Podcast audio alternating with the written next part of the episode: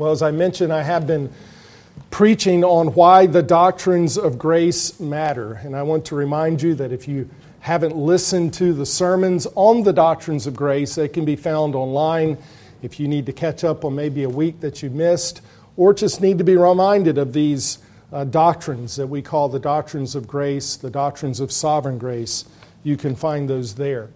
Uh, it is difficult for me to actually preach this many sermons on what are really application rather than specific texts and exposition. As you know, I preach expositionally through books of the Bible, and I preach through the book of Hebrews, and God willing, next I plan to preach on the book of Philippians. But in between that, I wanted to preach on the doctrines of grace. And we're in that part of the series that uh, speaks to why the doctrines of grace matter, how these truths affect us as believers. And so we talked about how it affects our worship. The doctrines of grace ignite a humble, reverential, and joyful worship to God and a fervent pursuit of the glory of God in our lives. We've talked about how the doctrines of grace affect how we live in the world, how we understand the world that we live in. We understand why God created the world. We have revealed to us in the scriptures and even in the, the particular doctrines of grace what is wrong with the world and where it's all going. History, as I've said, is theocentric, not anthropocentric. What that means is it's God centered, not man centered, and it is Christocentric. That is, all of history, human history, is to the praise of the glory of the grace of our Savior, Jesus Christ. It is focused upon Jesus and the salvation of sinners through his blood. And so, what God is doing in history is saving sinners to the praise of the glory of his grace. And we are encouraged as we understand where it's all going. That the end of this fallen, sinful world is described in Ephesians 1, verse 10, as the fullness of the times. That is the summing up of all things in Christ, things in the heavens and things on the earth. This will occur when Jesus Christ comes again. And then last week, we began considering how the doctrines of grace affect evangelism and missions. If we understand why God created the world, what went wrong with the world in Genesis 3 with the fall of man, what the solution is in Jesus Christ and what the end and goal of all things are, then we have a responsibility. And that responsibility is God has commanded us to proclaim the gospel. Jesus said, As you, the Father, sent me into the world, I also have sent them into the world.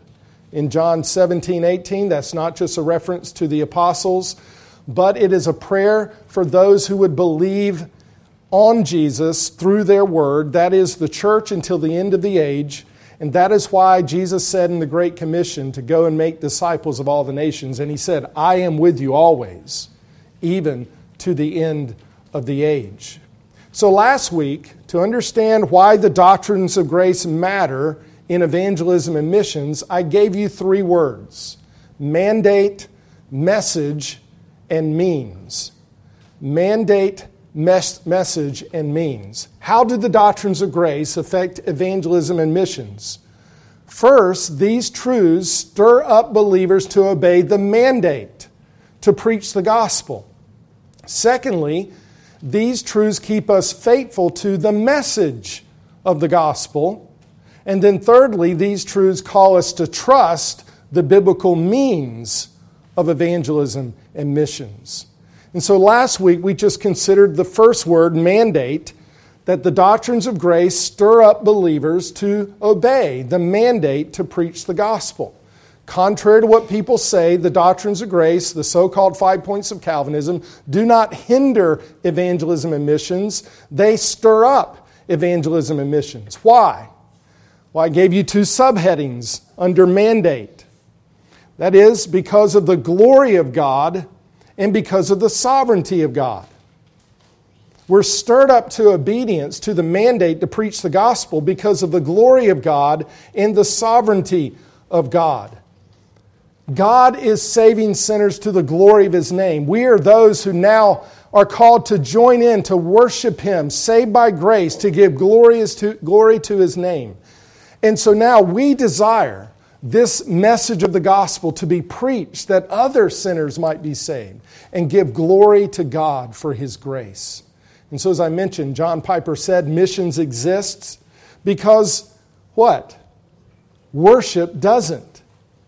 Because there are other little l lords, and there is the devil himself, that the world is under the sway of the devil, his power, the scripture says.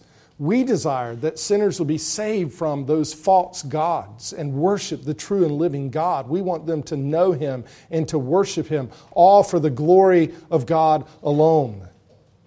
But also, we're stirred up to obedience to the mandate to preach the gospel because of the sovereignty of God. God has sovereignly ordained not just to save certain and specific individuals, the doctrine of election before the foundation of the world, but He has sovereignly ordained the means by which they would be saved, and that is through the preaching of the gospel. And so we looked at Acts chapter 18, that the Apostle Paul in Corinth, amid much opposition, did not fear that opposition, did not fear for his life, did not ultimately fear for uh, death itself, because God said to him, I am with you. No man will attack you in order to harm you, for I have many people in this city. That is a sovereign God who saves sinners, saying, I have elect in this city, and let my sovereignty and salvation stir you up, Paul, not to fear man but to preach the gospel. And so we saw how understanding the sovereignty of God and salvation expels fear fear of man, fear of harm, fear of death. It expels discouragement and doubt. We're to persevere in the preaching of the gospel, for God is saving a people who will be called by his name. And so, why do the doctrines of grace matter? Well, these doctrines of sovereign grace affect evangelism and missions. They stir us up to obedience to the mandate because we understand the glory of God and the sovereignty of God. Now, today we consider the second word, message. Message. Understanding and applying the truths of the doctrines of grace keep us faithful to the message of the gospel. The goal is not just to be stirred to go and preach but to be faithful to preach the true message of the gospel in the grace of God in Christ. There are many who claim to be obedient in evangelism and missions who are preaching a false message and not the gospel of God, not the gospel of grace. Obedience in preaching, proclaiming, and going is only as good as we are faithful to preach and proclaim the right and biblical message, the gospel itself. And the doctrines of grace that I have preached on previously, leading to this point, keep us from straying from that message. Now, let me give you two subheadings under message and how we are now to be faithful to that message. The two subheadings are the gospel and the grace of God. Gospel and grace. The doctrines of grace keep us faithful to the message because we have a clear understanding of the gospel of God and the grace of God. The doctrines of grace keep us from straying from the gospel. We're never to abandon the gospel.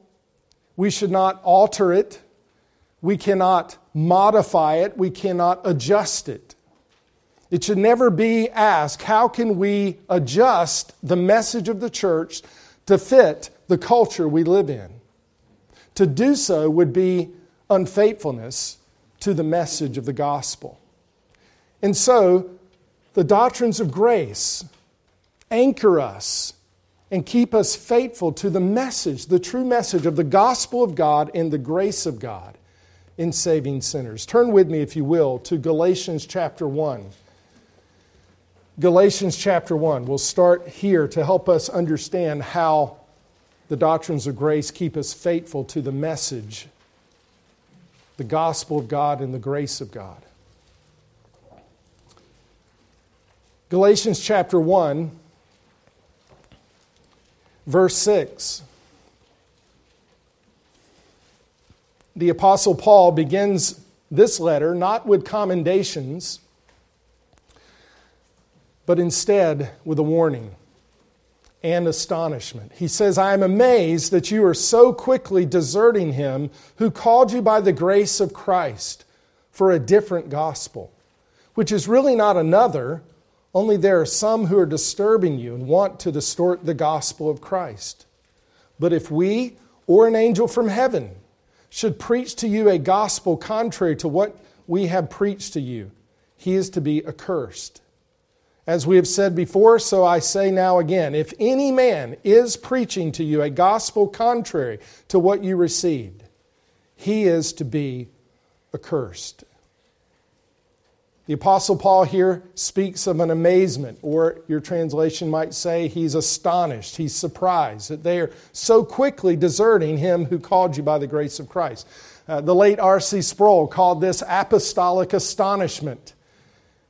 They were astonished. He was astonished that, and amazed as an apostle that so quickly this church that received the gospel of grace is now deserting it in some way. The word desert means to change or to alter and thus to really turn away from.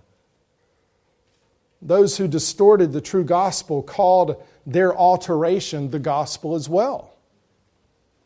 And so the apostle calls it here a different gospel which is really another gospel.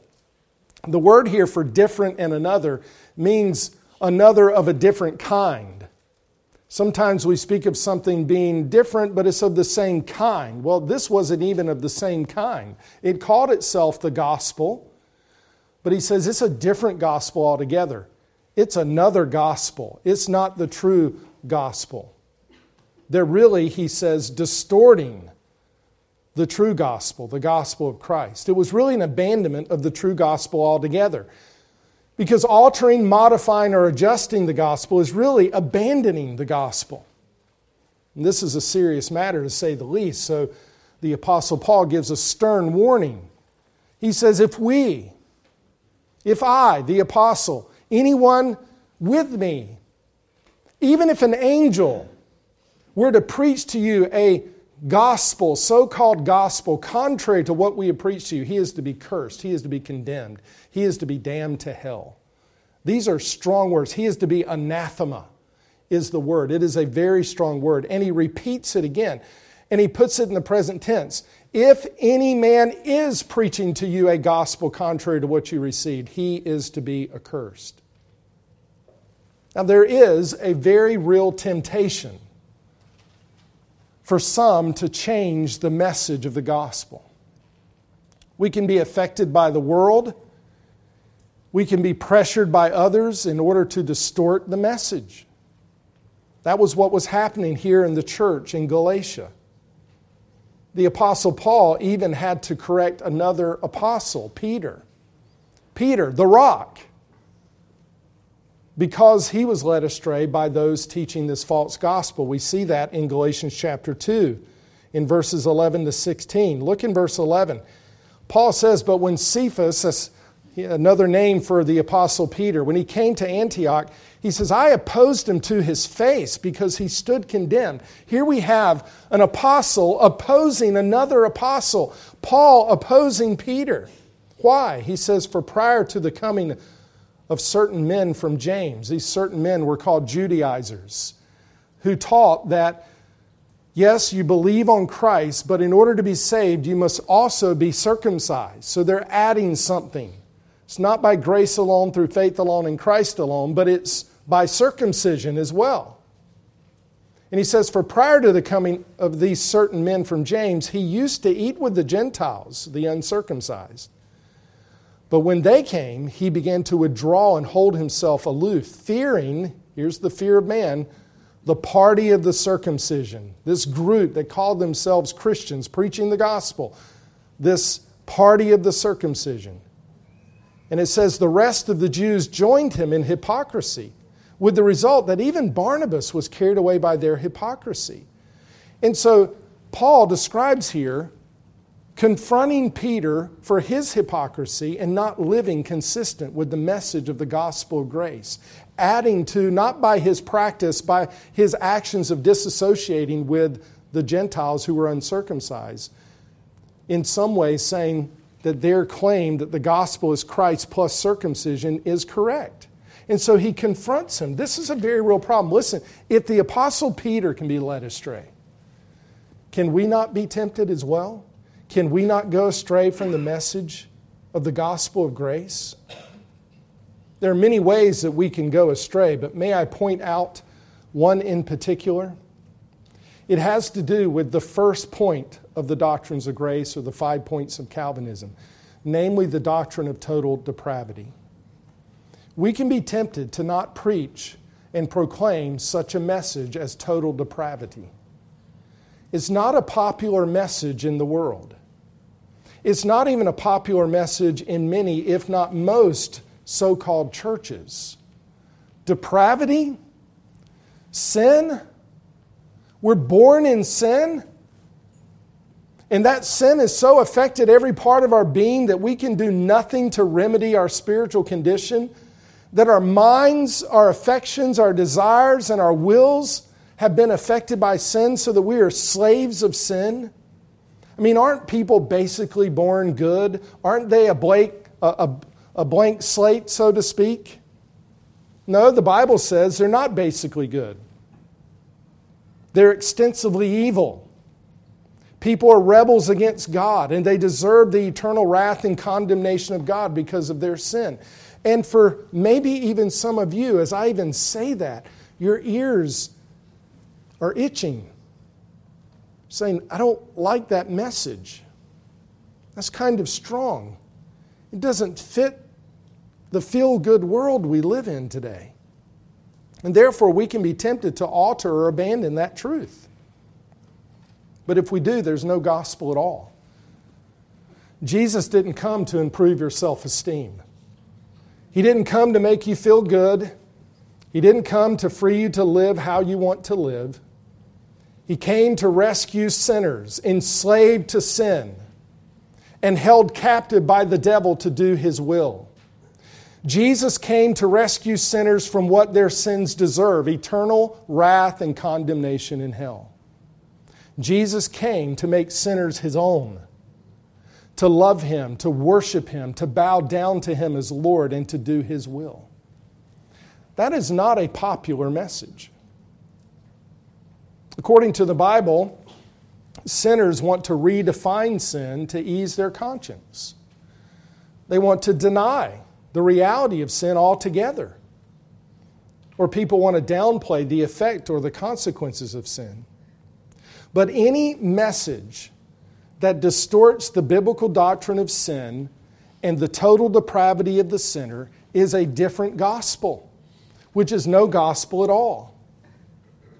And so we preach the gospel without compromise. We don't change the gospel to make it more palatable to the world. And we need to be on guard not to fall prey to the fear of man or people pleasing. At the heart of the gospel, the message of the gospel, is sin. There has to be the proclamation of bad news if we're to preach the good news.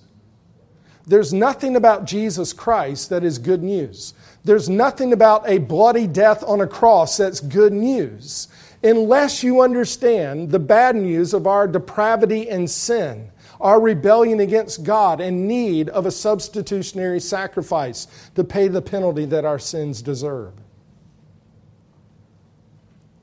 The good news, in the words of 1 Timothy 1:15, is that Christ Jesus came into the world to save sinners. If you take out sin, then there's no saving that needs to be done. And all the other points in the five points of Calvinism are meaningless, and there is no gospel.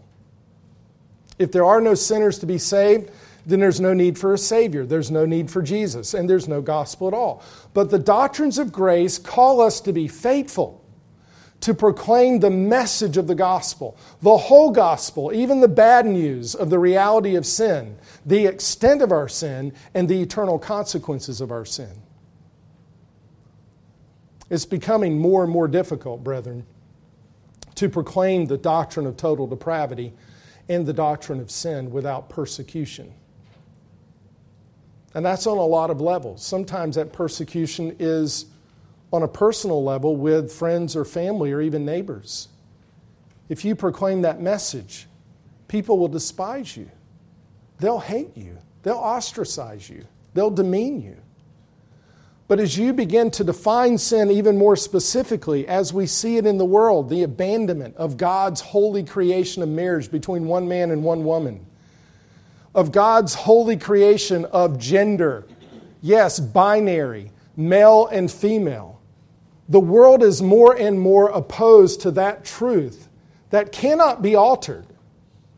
And so when you define sin in specific ways, as God word, God's word does, then there will be more and more persecution. The temptation can be, well, let's downplay that or let's alter it or let's at least don't speak about certain things that the church might be more accepted.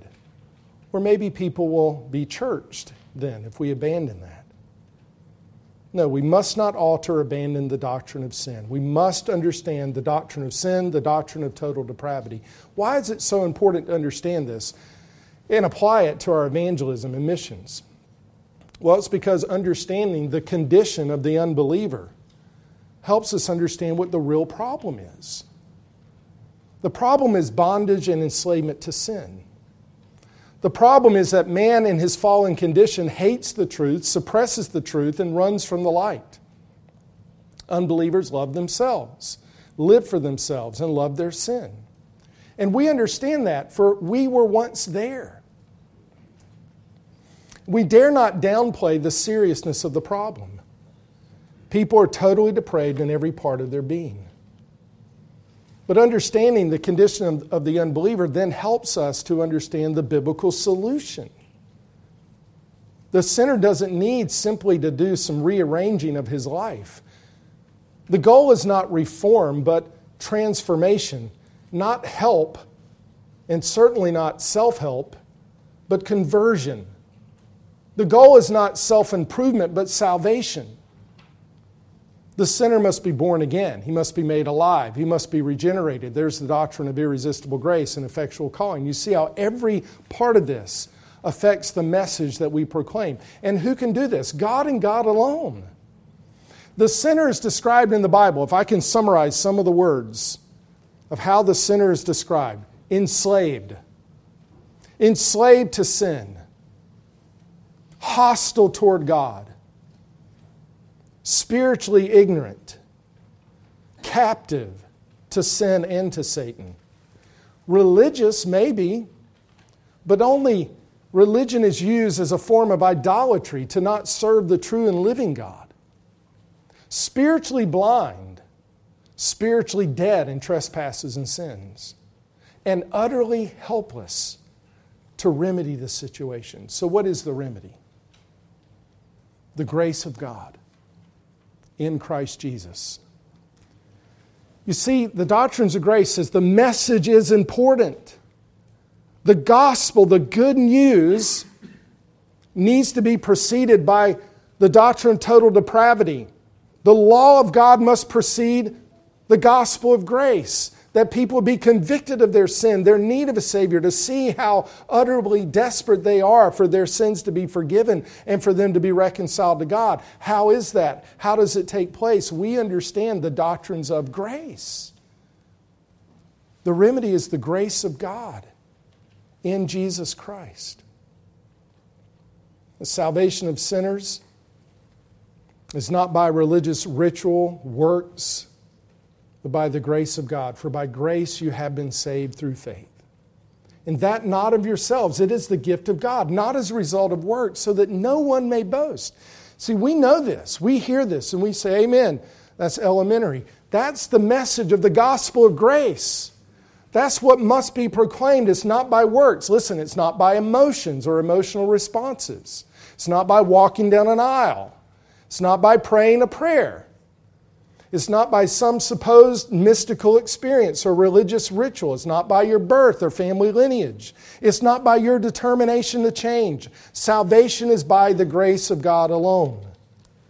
Turn over just one book of the Bible from Galatians to Ephesians 2. Again, this is not an exposition of these passages. I've done that in other places. I preached through Ephesians, I preached through this Ephesians 2 in understanding the doctrine of effectual calling or irresistible grace. But may I remind you of the application of this. In Ephesians 2, beginning in verse 4, notice the words I have circled in my Bible and highlighted in yellow. In verse 4, rich in mercy. Because, because of his great what? Love with which he loved us. Verse 5, by grace you have been saved. In verse 7, it speaks of the surpassing riches of his grace in kindness toward us in Christ Jesus. And then again in verse 8, by grace you've been saved. And it's what? The gift of God.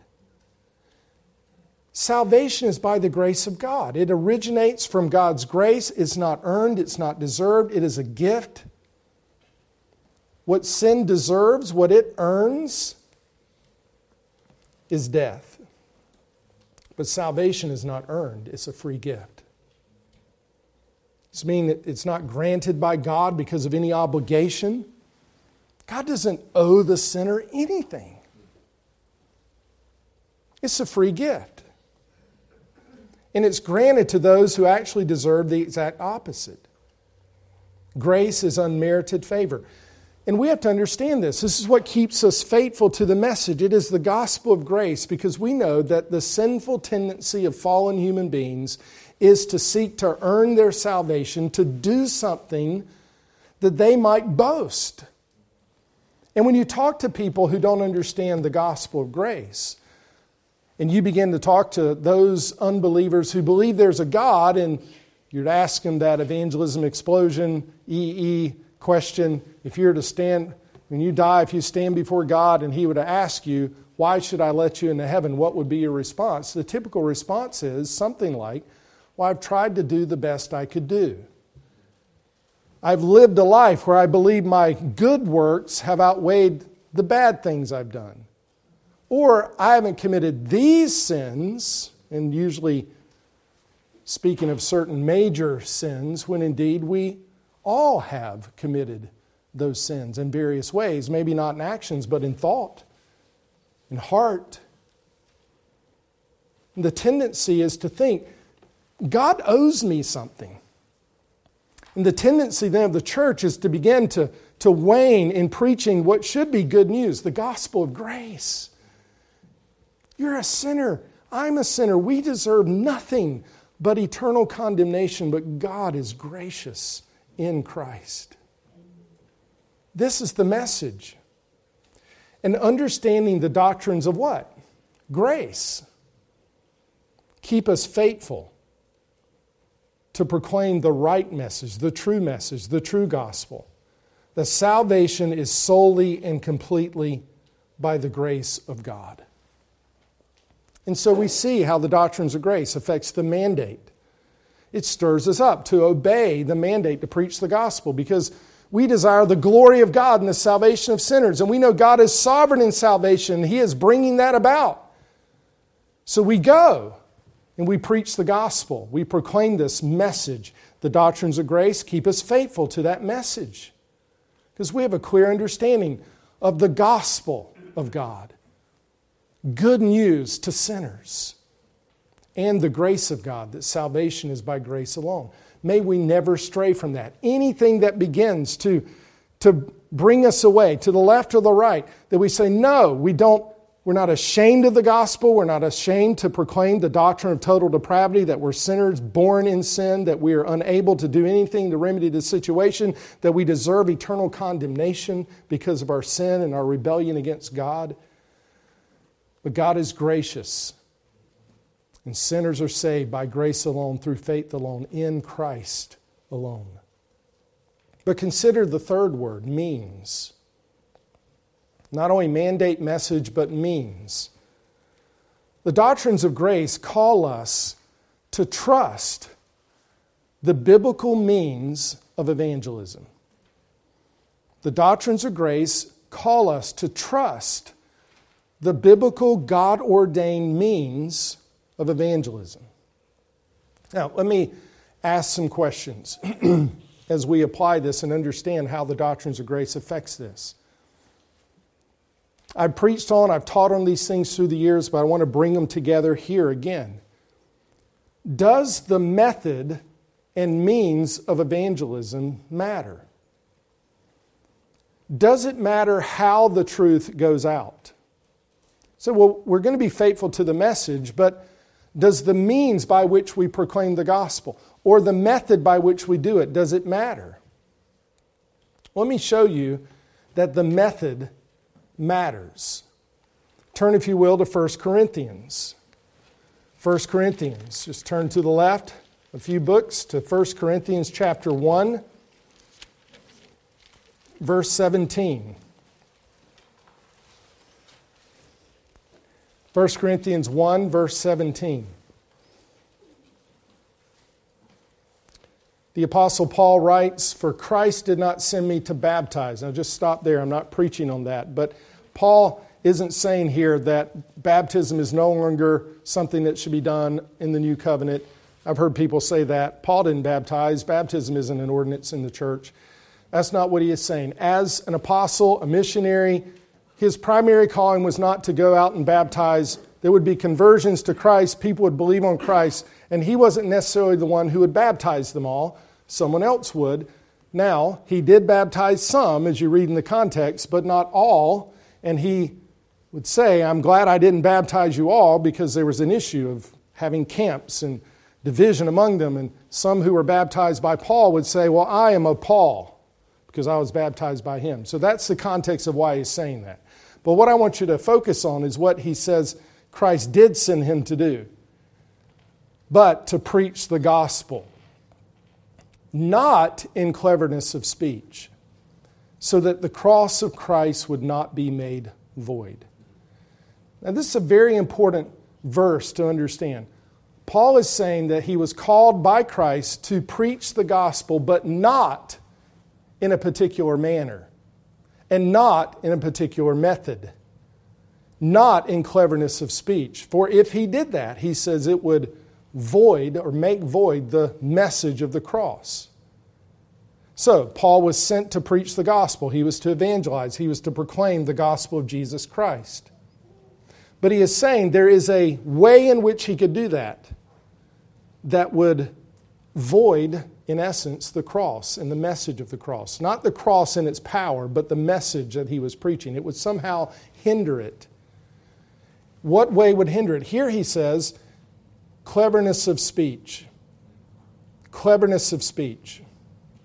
The wisdom of words. Paul is talking about here employing Greek oratory skills and methods of argumentation which were common in the day. Those who use such methods depended upon those methods to convince people of their arguments. And the method of oratory and argumentation often became the focus rather than the content itself. And so there would be this cleverness of speech, this wisdom of words, this way of using your words that, that would convince people of your argument, not on the merits of the content, but on your persuasive powers. The English Standard Version says, not with words of eloquent wisdom, lest the cross of Christ be emptied of its power. The biblical message of the gospel, the cross of Christ, can go out in a manner unworthy of the message. Listen to what John Calvin says. By the way, he was a Calvinist, in case you're wondering. John Calvin, little humor, I'm sorry, said this by these disguises, the simplicity of the gospel was disfigured. Speaking of Greek oratory. And Christ was, as it were, clothed in a new and foreign garb, so that the pure and unadulterated knowledge of him was not to be found. Farther, as men's minds were turned aside to neatness and eloquent of expression, to ingenious speculations, and to an empty show of superior sublimity of doctrine, the efficacy of the Spirit vanished, and nothing remained but a dead letter. The majesty of God, as it shines forth in the gospel, was not to be seen, but mere disguise and useless show. So, what he is saying, if people can, if they trust in their ability, their argumentation powers, their persuasive powers to bring people to Christ, now it becomes focused upon man and your ability to do something that only God can do. Another commentator said this Paul meant that he did not present his case with artful philosophical sophistry because that would have obscured that astonishing message of the significance of the cross of Christ. The Apostle Paul wanted nothing to do with a method that would distract people away from the gospel itself, from Christ himself, from the message of the cross. Another commentator puts it this way Paul also knew that he was responsible to Christ not only for what he preached, but for how he preached. Content and method must harmonize. Faulty content is heretical, and so is wrong methodology. Evangelicals too often condemn the former and approve the latter. One more commentator said this The fateful preaching of the cross results in men ceasing to put their trust in any human device and relying rather on God's work in Christ. A reliance on rhetoric would cause men to trust in men, the very antithesis of what he the preaching of the cross is meant to effect. So you see, the method does matter. There's a way in which the, the gospel can be proclaimed and spoken of that is not consistent with the message itself, that even detracts from it. And here is said to make void the cross of Christ. I mean, can the gospel of Christ, the cross of Christ, be emptied of its power? No, not of its inherent power. But the method can distract from and even stand contrary to the message of the cross and the message of the gospel. Now, an example of that is if I were to preach the gospel today, and I did so by screaming to the top of my lungs as loud as I could possibly say it, that would distract from the message itself. We know the manner in which the gospel is preached matters.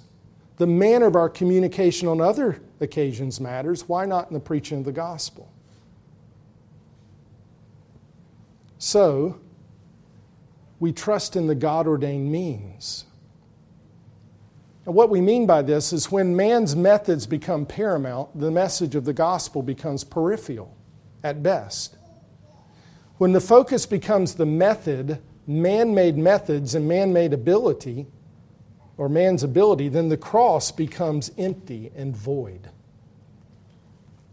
Let me make some statements and don't answer. You just think agree or disagree. The goal is to get the truth out any way that we can. Agree or disagree? Some would say they agree. It doesn't matter how the message goes out as long as it goes out. I remember having a discussion in college among professing believers as we drove down the road and saw where someone painted Jesus or hell on the bridge.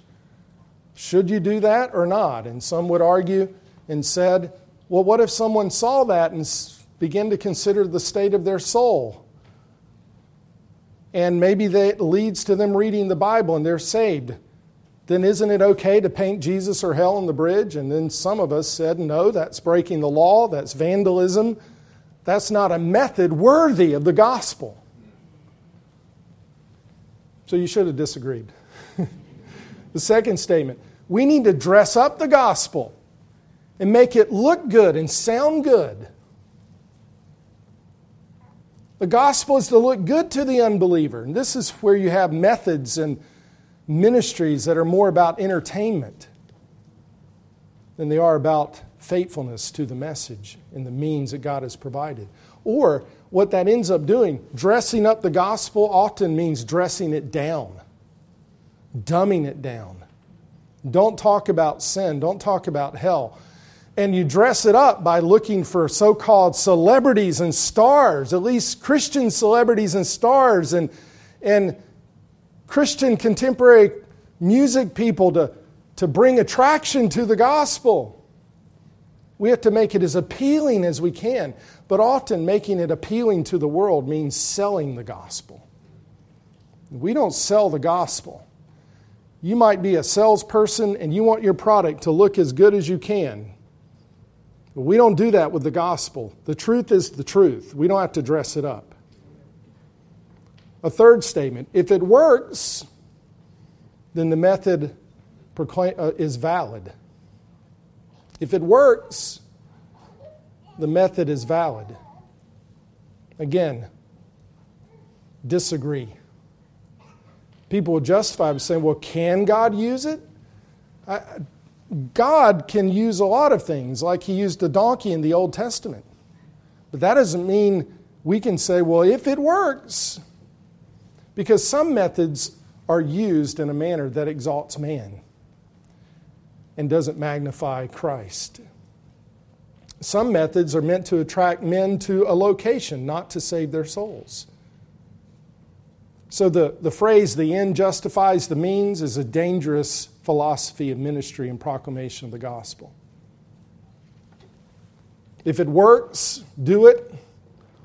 Or even worse, if it works, God must be in it, has become the common philosophy of the, the professing church today. And so, marketing, consumerism, even manipulation, appealing to the flesh, pragmatism, has become the philosophy of ministry, the means of the church to get the message out, which leads to watering down the gospel, which leads to altering the message of the gospel, which is no gospel at all. Some of you are old enough to remember when the so called seeker sensitive movement first started back in the 1980s. And the really the seeker sensitive movement or the seeker friendly movement was be clever, be informal, be positive, be brief, be friendly, and never use the S word sin. Bill Hybels Willow Creek Community Church back in that day said this My generation expects to have their, his senses stimulated to some extent. And so there was a whole model of church that was built on stimulating the senses. They said this they were committed to, quote, programming that stirs the human emotions.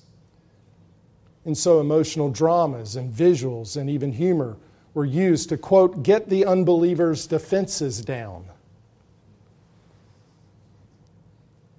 One person who was on the staff of that church at that time explained that listeners, quote, defenses are lowered when they are communicated to through artistic forms than when someone is standing up speaking directly at them. They know when someone is speaking that that person is out to persuade them. The arts are much more effective coming through the back door in a more subtle way. The person went on to say if you give them a musical experience or a dramatic experience, you can go through what we call the back door and you can somehow get them to emotionally and intellectually respond to some things. And they hardly even know it's happening because their resistance is much, much lower. Listen, that model of doing church and proclaiming whatever message they were proclaiming has really now splintered into all kinds of churches that we see today that have abandoned the gospel. Charles Spurgeon face some of those similar types of things, maybe not that blatant, but some dumbing down of the message in his day. And he said this I fear there are some who preach with the view of amusing men. And as long as people can be gathered in crowds and their ears can be tickled, and they can retire pleased with what they have heard, the orator is content and folds his hands and goes back self satisfied. But Paul did not lay himself out to please the public and collect the crowd. If he did not save them, he felt that it was of no avail to interest them. In other words, If he didn't come with the message of the gospel of salvation, then what good was it to attract a crowd in the first place? So he said, unless the truth had pierced their hearts, affected their lives, and made new men of them, Paul would have gone home crying. Who has believed our report? And to whom has the arm of the Lord been revealed? Now observe, brethren, if I or you or any of us or all of us shall have spent our lives merely in amusing men or educating them or moralizing them, when we shall come to give our account at the last great day, we shall be in a very sorry condition, and we shall have put we shall have but a very sorry record to render. For what avail will it be to a man to be educated when he comes to be damned? Of what service will it be to him to have been amused when the trumpet sounds and the earth and the heaven are shaking? And the pits are open wide, her jaws of fire, and swallows up unsaved souls. Of what avail even to have moralized a man if he is on the left hand of the judge? And if he still hears, Depart, ye cursed. You see, brethren, this is of serious consequence. Humor and the gospel don't go together. Clowns and the gospel don't go together. Entertainment and the gospel don't go together. How you talk about sin and the consequences of sin matter. How can someone talk about the cross in a cutesy and clever way? It's the cross. The, the Son of God became a man to lay down his life, beaten, bruised, and battered, and crucified on a cross to bear the wrath of Almighty God. You see, man made methods don't hold the weight of the content of the gospel any more than a milk carton can hold the ocean. I think about a time when I saw, and this is going back, and he's in ministry again, when Mark Driscoll was preaching in a t shirt with a picture of Jesus portrayed as a hip hop disc jockey scratching records on a turntable. And that was cool to attract the people. It's blasphemy. People say, well, if we can just have a contemporary enough service with a band with a relevant message to connect people to God, then they'll be reached. No, the God ordained means is the unadulterated preaching of the gospel of Jesus Christ. What does the sinner need? The work of God and the Word of God. That's why the effectual call, irresistible grace, guards us from going to methods and means that God has not ordained, but instead helps us to trust the God ordained means. God is the one that must do the work. Remember, the effectual call, that irresistible grace, is the work of God whereby He calls the elect out of darkness into life, out of spiritual death into life. There's nothing I or you can do to accomplish that other than preaching the God ordained means, the preaching of the gospel, the cross of Christ. The Holy Spirit must enlighten the mind to understand those things savingly. The Holy Spirit must renew their wills and cause them to come to Christ. They must be irresistibly drawn. Man made methods will not accomplish that. Only the God ordained means of the unadulterated preaching of the gospel.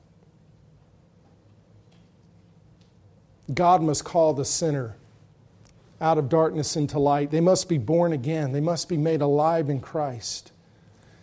And the God ordained means of that work of God, that mighty power of God, is through the Word of God, the gospel. The gospel must be preached and proclaimed and taught without distraction, without man made manipulation, without it being dressed up. For to dress it up is really to make it a prostitute. Do you understand how serious this is? The point I'm making is that we must trust the biblical means by which sinners believe on Christ and the salvation, the pure, unadulterated preaching of the gospel. We don't trust our methods, we don't trust our ability to make sinners alive in Christ. You parents know that. When you share the gospel with your children, the only way they come to Christ is by a supernatural work of God, convicting the heart, convincing your child that he or she is a sinner and needs a Savior. And so we trust the God ordained means, the proclamation of the gospel. And if we devise new means and methods or trust our own means and methods, then we abandon the God ordained means. 1 Peter 1:23 says, "You have been born again not of seed which is perishable, but imperishable. That is through the living and enduring word of God." How are sinners born again? How does this mighty work take place? This mighty work of God is through the proclamation of the word of God. And so we're to rest in and trust in the God ordained means. So, all these are implications of the doctrines of grace. This is why it matters. So, you see, the doctrines of grace affect evangelism. It stirs us up to obedience to the mandate to preach the gospel because we understand the glory of God and the sovereignty of God in salvation.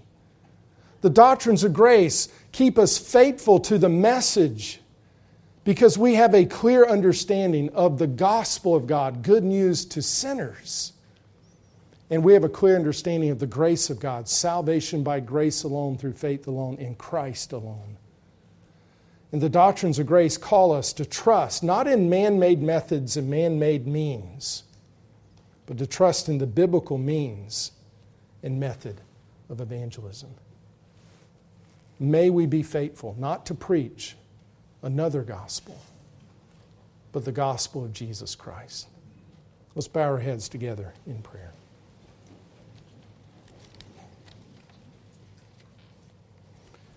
Father, we pray that we would preach Christ crucified, that that would be the heart of our message, that there is a crucified Savior because of the greatness of our sin before a holy God. And I pray, Father, that these truths would not be just something we know about and understand in our heads without understanding why they matter.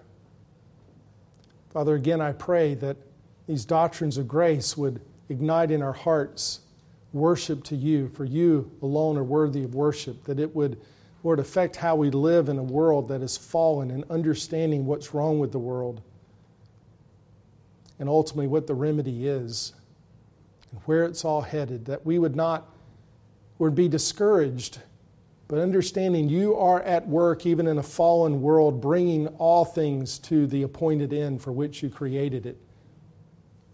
And that it is all centered around your glory and the glory of the Lamb slain. And Father, I pray that it would stir us up to evangelism and missions, that it would cause us to be faithful as we, Lord, rejoice in the doctrines of grace.